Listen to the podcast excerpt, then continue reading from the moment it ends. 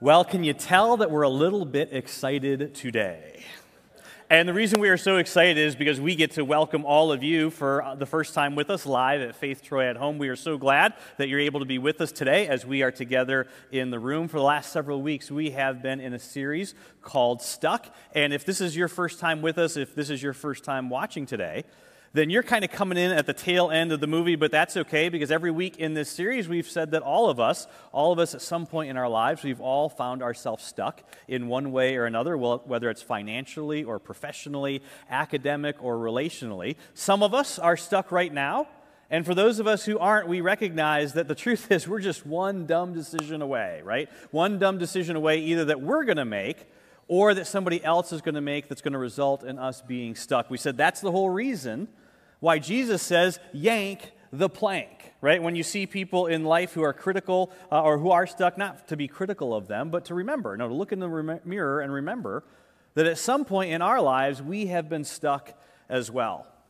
We said that whenever we find ourselves stuck, all of us, we either say or we think the very same thing. We all say, okay, well, listen, well, you know, nobody is perfect. And we recognize that when we say this very familiar phrase, that in fact we're saying something much more profound and much more true than we realize, because what we're saying is there is in fact a perfect, that nobody is.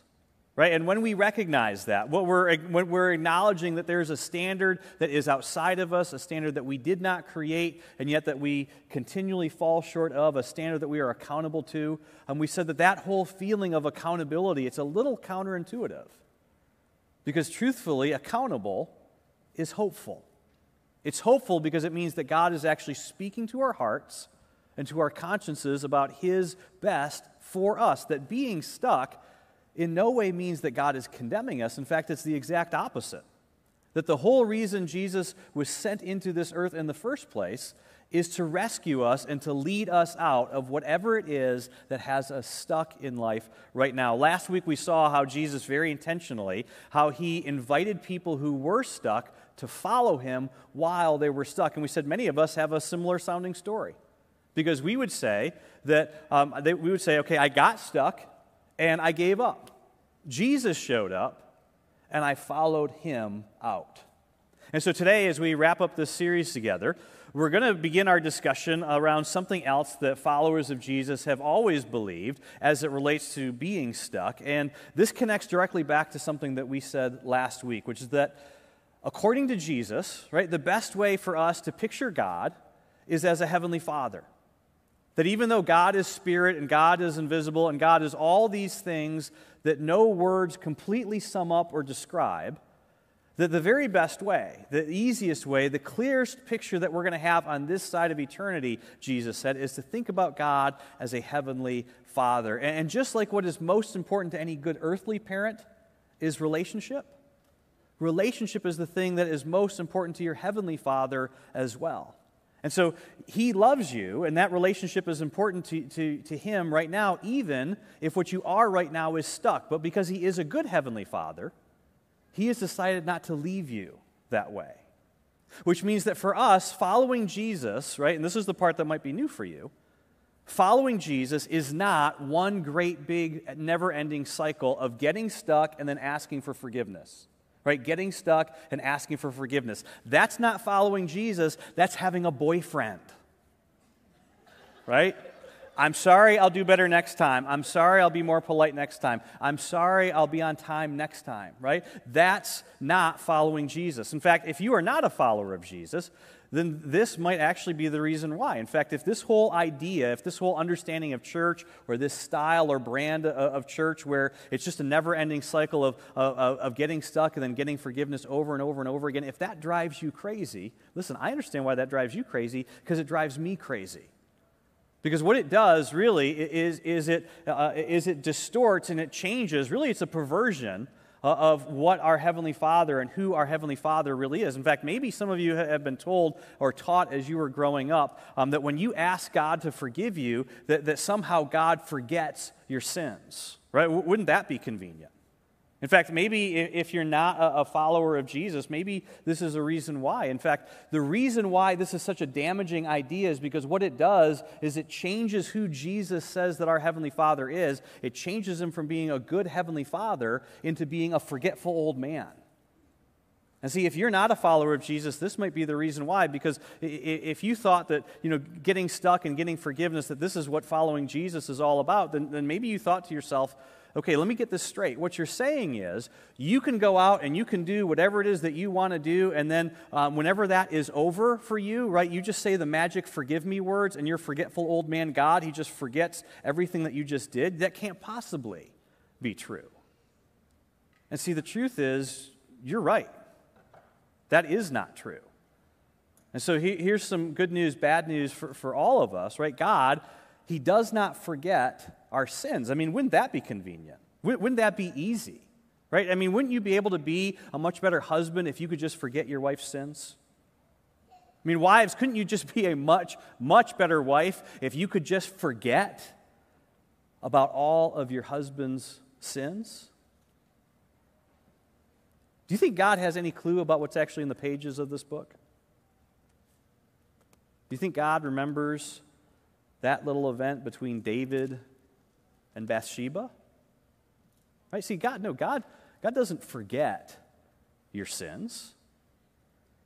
Remember, he said two weeks ago that the best way for us to actually think about and to picture our Heavenly Father in those moments when we're stuck is to think about a, a good father teaching a toddler how to walk right? And every time that little toddler falls down, the father picks them up and cheers them on, right? Every time you get stuck, every time you fall down, every time you sin, right? Your good heavenly father, he is there to help you up and he is there to cheer you on to try again. So when you cry out to God for help and for forgiveness, that is great because that is the first step in following Jesus. That's what opens the door and invites your heavenly father in to help you.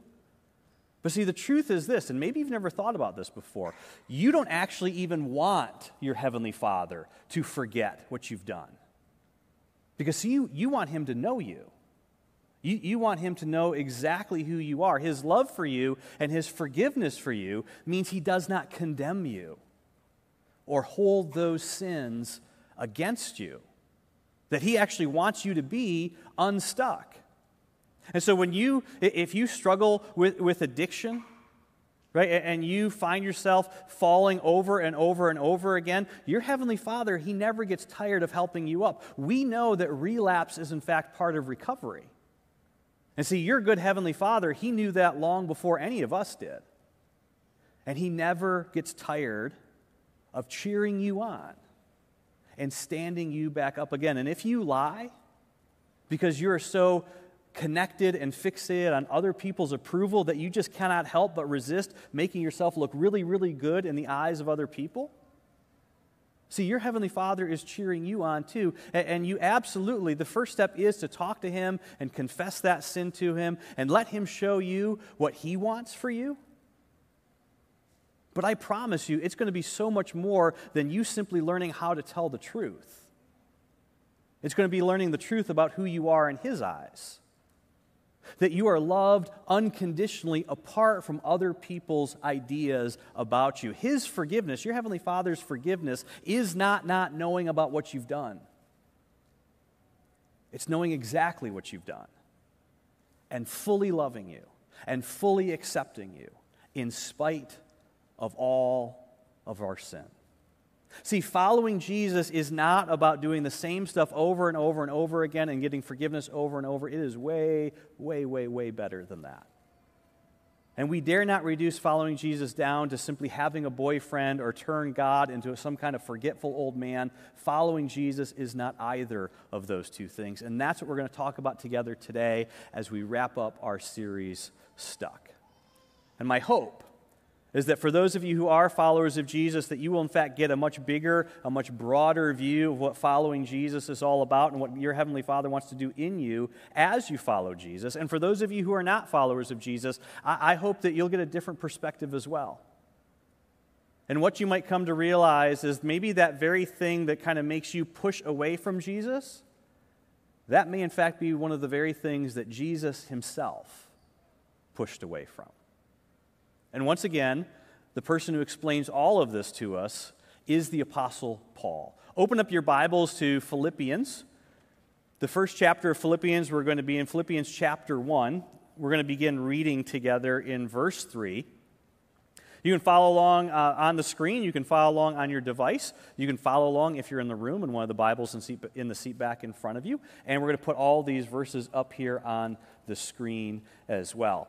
The Apostle Paul begins in verse 3 by saying this He says, I thank my God every time I remember you. Now, he hasn't actually seen these people that he's writing to in about 10 years, but he's saying, Every time I think about you, I thank God for you. In all my prayers for all of you, I always pray with great joy because of your partnership in the gospel from the first day until now. Now, this is kind of the setup, right? This is the introduction for what it is the Apostle Paul wants to say to us today and what the point of our message is today. Um, but I got to just pause here for, for just a moment because as I was um, reading this section of Scripture this week and as I was thinking about what it is that as a church we are finally able to do starting this weekend, that we're finally able to welcome all of you live through our live stream, that we're beginning to reopen so much of our ministry, as I thought about the fact that we are gearing up to engage our community in what is perhaps one of the most emotionally difficult and stressful periods in recent history, I'm not making this up. I thought of so many of you. So many of you who have given your time, you've given your talent, you've given your treasure to make sure that while our building was closed, that our church remained open. That while our services were being pre recorded, that our ministry would actually move forward. That in the midst of an incredible economic slowdown, that you would continue to give sacrificially to support people you don't even know. people you don't even know in our community. And so I'm not kidding. I am, just like the apostle was, so, so incredibly grateful for so many of you. Because what you have done is you have partnered, we have partnered together, right? We have all partnered together to bring the good news of Jesus into every single relationship, both inside and outside of this place. In fact, just two weekends ago, after the 11 o'clock service, I got to speak with a, a woman who was here with us in person for the third time. Now, she had been watching for a couple of months online through Faith Troy at Home because a friend told her about that. But I listened to her tell her story with tears in her eyes as she spoke about how much being connected to this place, how much that has meant to her, and how God has used that to begin to transform and to change her life. And the reason why that happens, the reasons why we keep hearing stories of life change, it has nothing to do with any of us individually but it has everything to do with the fact that this is a place that is filled with people who give of their hearts every single week to bring Jesus into every relationship. People who have refused to dumb down following Jesus to nothing more than be good, stay out of trouble, and learn how to behave yourself. Instead, this is a place that is filled with men and women who understand the importance of the church they understand the significance of following Jesus and they realize that following Jesus is so much more than just simply having AAA on speed dial for those moments when you get stuck. And if that does not make sense to you, just go back to last weekend's message and watch that again, and it'll all click. So then the Apostle Paul picks up with what it is that he wants to talk about today. And he says this He says, being confident of this. Right? In other words, he says, I am absolutely certain, beyond a shadow of a doubt, that what I'm about to say is going to happen. He says, being confident of this, that he, right, that's God, he who began a good work in you. Right? That when you began following Jesus, the, the reason that happened is, in fact, because God began. Right? You didn't realize that maybe. But that's what the Apostle Paul is saying, is that God actually began something in you. And see, this is what connects back to what it is that we said last week. For all of us, whenever we find ourselves stuck, our natural reaction is to say to our Heavenly Father, to say to God, okay, God, I want you to fix it. But Jesus says, no, follow me. Right? No, fix it. No, follow me. Fix it. Follow me. Fix it is now. Follow me is a process. And what the Apostle Paul is helping us to understand is that what God has begun in you, what he was so confident that he would complete in you and in these followers of Jesus, was a process that God was changing them, that God was growing them. And that growth takes time. Because the end stage for a follower of Jesus, the end game is always maturity. You can cram for an exam, but you cannot cram for maturity. And what the Apostle Paul is explaining here is a principle known as the principle of the harvest that you plant a seed, but then you have to wait. And what he is saying is that he is absolutely confident. I am absolutely confident that God is growing in you this seed that he has planted in you. And that growth is going to take time. But where is that growth going to show up? It's going to show up in you. Now, the Apostle Paul goes on, and again, this is huge because, what he's explaining to us is that following Jesus, what it is actually about, not this whole big cycle of forgiveness, uh, getting forgiveness and getting, um, getting unstuck and doing that over and over again, getting stuck, getting forgiveness. It's not about that. He's about to explain that following Jesus is all about God doing something in you in order to bring something out of you, right? That God works inside of us to bring something out of us. That following Jesus is not about behavior modification. It's not learning how to, to be good or to behave or to just stay out of trouble. That following Jesus is about our Heavenly Father renewing our hearts and renewing our minds. And that our Heavenly Father, that He wants to renew our hearts and renew our minds so that ultimately there will be something different that comes out of us because it's something different that He has done inside of us. What we need to learn how to do is to actually participate with our Heavenly Father in that process. Because He has begun something, and that process is going to take time, and it's going to happen inside of you. And then the Apostle Paul goes on and he says this He says, God will carry it on to completion until the day of Christ Jesus which means that what your Heavenly Father is doing in every single one of you right now, that is a lifelong process. As long as you're following Jesus, as long as you're alive, right? Your Heavenly Father, He is going to continue to work inside of you to accomplish something on the inside of you that ultimately will become visible on the outside of you. Right? Because again, and you've heard me say this before. Your Heavenly Father is not trying to keep something from you. Jesus does not want to get something from you. No, what your Heavenly Father wants and what Jesus wants is something for you. Because your Heavenly Father is working to complete something in you. Now, as I was trying to think about all this and, and try to kind of wrap this up and explain this in, in maybe some, some easier terminology, um, I, I kind of struggled with this because I thought the easy thing would be to do to grab a church word or grab a Bible word or grab you know, a big theological word and kind of use that. Um, in, in, this place. But, but the truth is, if I did that, 90% of us would be like, okay, you know, that's great, but if I'm honest, I have no clue what that practically means. So, so here's some, some different um, ter- terminology. Do you, you know what your Heavenly Father is actually trying to do inside of you? you? You've seen this in other people. Right? Have you ever met somebody before, and after spending a little bit of time with them, you thought to yourself, okay, um, she is just such a quality person? Right? He is just such a quality person. And the more that you spend time with them, the more you come to realize that there is a depth, right? There is a maturity, that there is a sense of identity and a sense of security that, that is not natural. That they are just such a quality, quality person, that there's just something about them. It's actually on the inside of them, but it shows up on the outside of them. And see, the truth is, we've all met people like that. Right? And that's a picture, that's a, a little illustration uh, of what it means to answer this question okay, what is it that my Heavenly Father actually wants to do inside of me and inside of you? What is it that He is carrying on to completion as you follow Jesus? See, He wants to mature you and He wants to secure you. He wants to make you more mature and He wants to make you more secure. And the way that you participate in that is just by saying to God, God, I don't understand everything that it is that you're doing in me, but I know that you've begun something. And so please do not let the old me get in the way of the new me. that you are making. Because, see, the truth is, oftentimes growth, especially spiritual growth, it looks like this I, I don't really feel like I'm getting any better, but I can tell that I'm not where I once was. And see, the truth is, this person, at the end of the day, this person becomes more mature and they become more secure.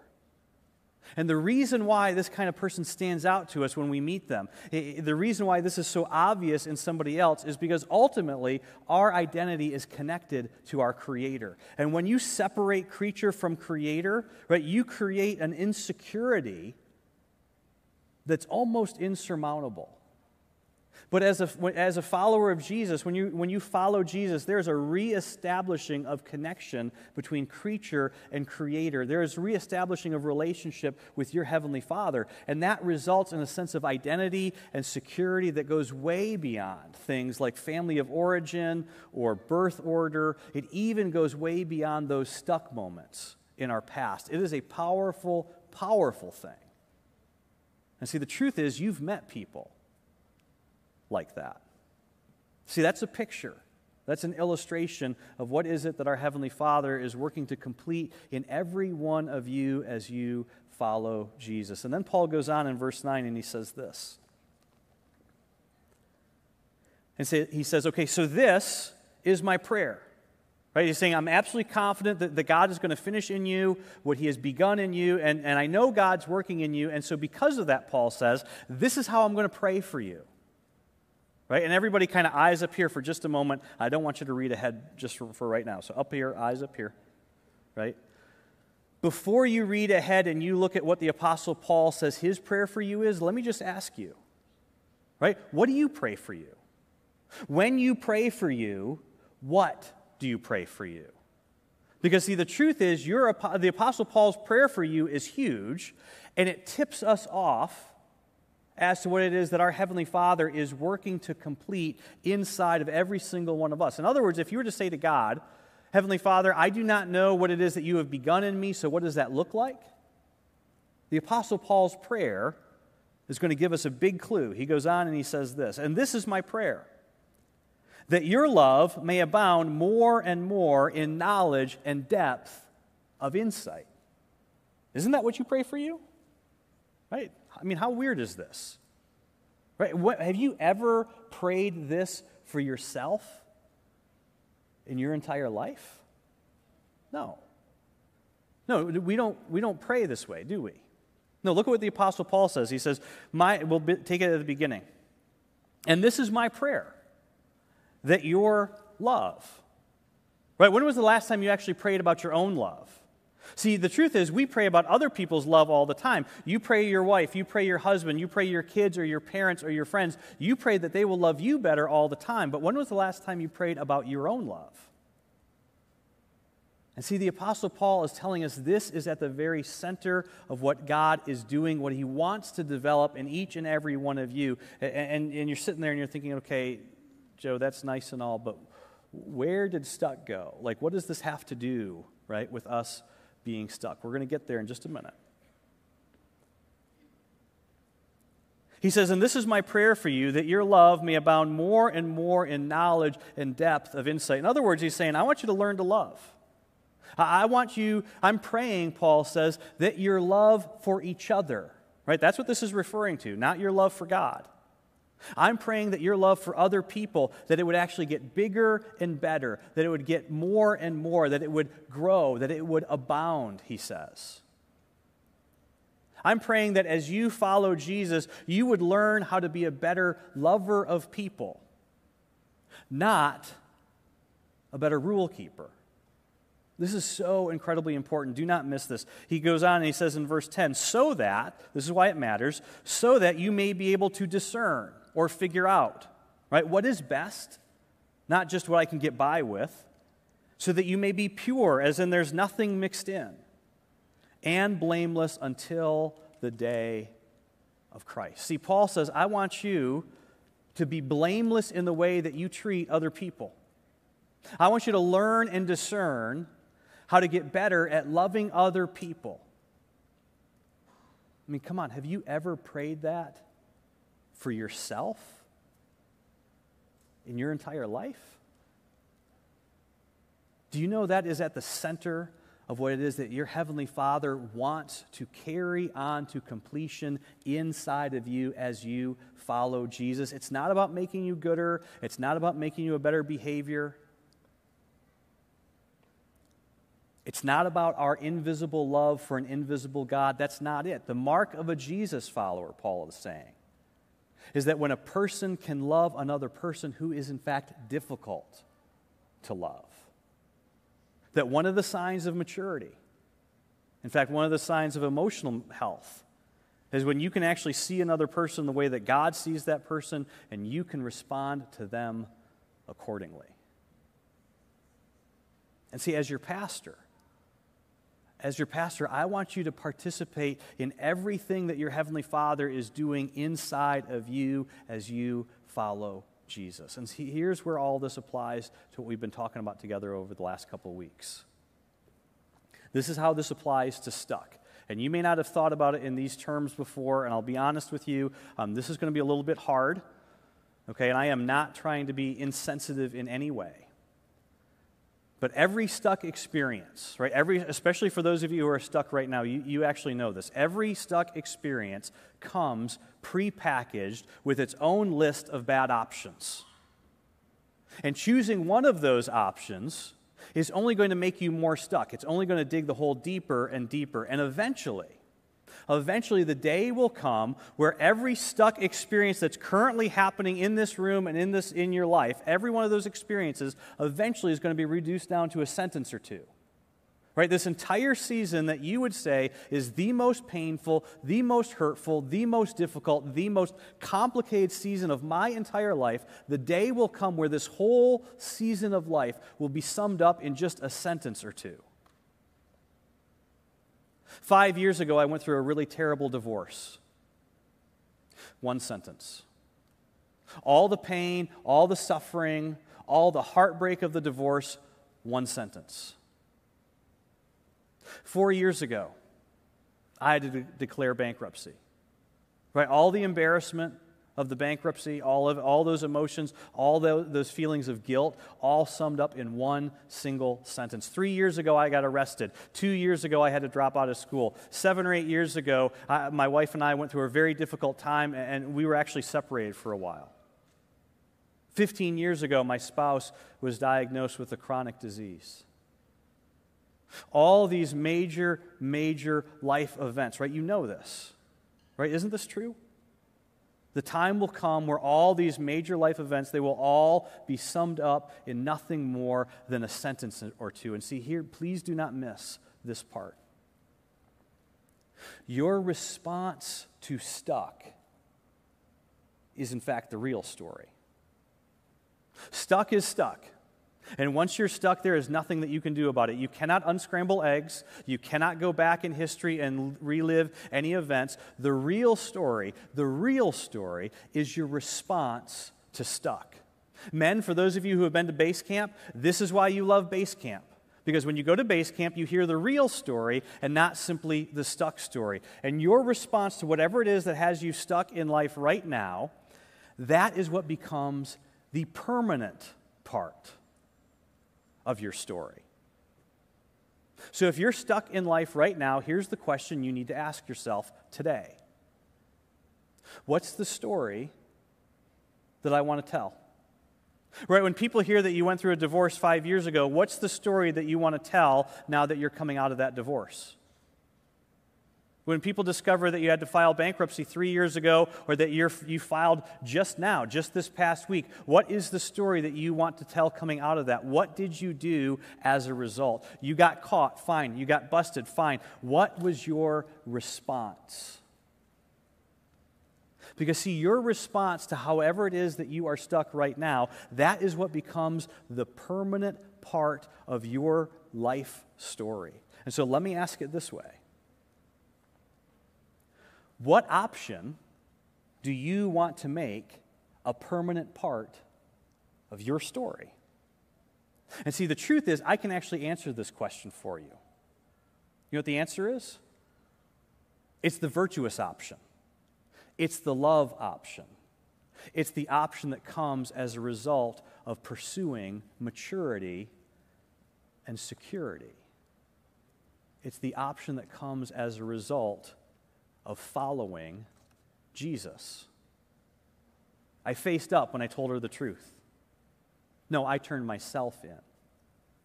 No, I promised them that no matter how long it would take, even if it took the rest of my life, I would pay back every single penny. I, I promised the dean that if they would give me a second chance, I'll do whatever it is that they wanted me to do if they would just let me back into school. I studied harder than I've ever studied before in my life. What do you want to be the permanent part of the story of your life. That's the story. That's the real story. Everybody gets stuck. That's not a story. The real story is how you respond to being stuck.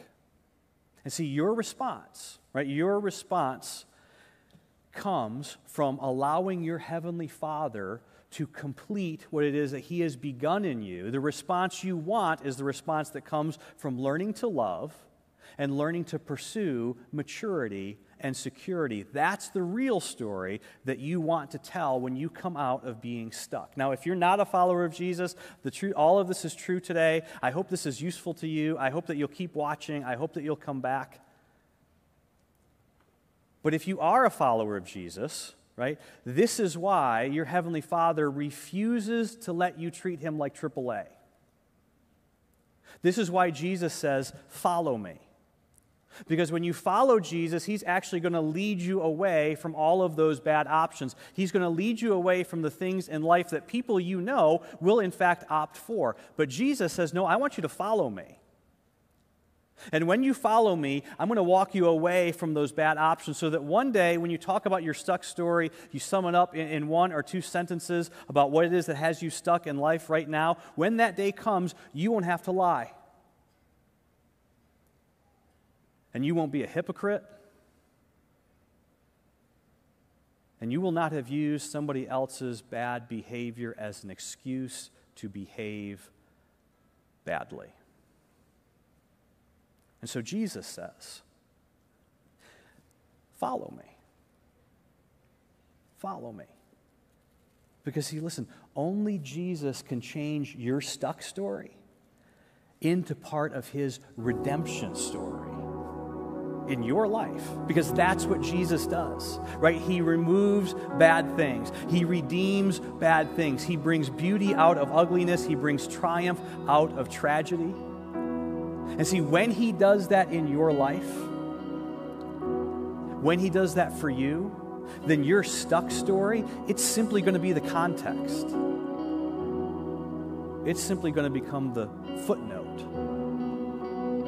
for the real story the story of redemption in your life. So, what is the story that Jesus wants to write in your life right now? Because that's the story you're going to want to tell. Let me pray for you today.